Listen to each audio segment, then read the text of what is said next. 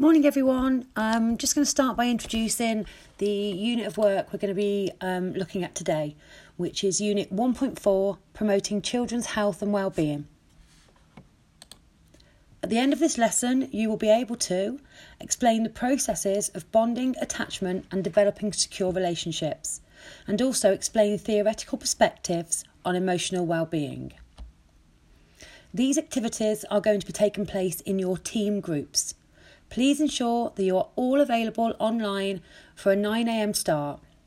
I will be popping in and out of your groups to monitor progress and answer any questions that you have for me.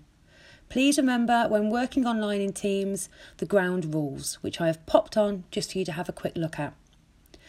And then at the end of the workbook, can you submit all completed work to me on my email or upload onto Teams? If there are any questions during your time working through the workbooks, then please drop me an email or a message on Teams and I'll be there to respond. Enjoy your work this morning. Thank you.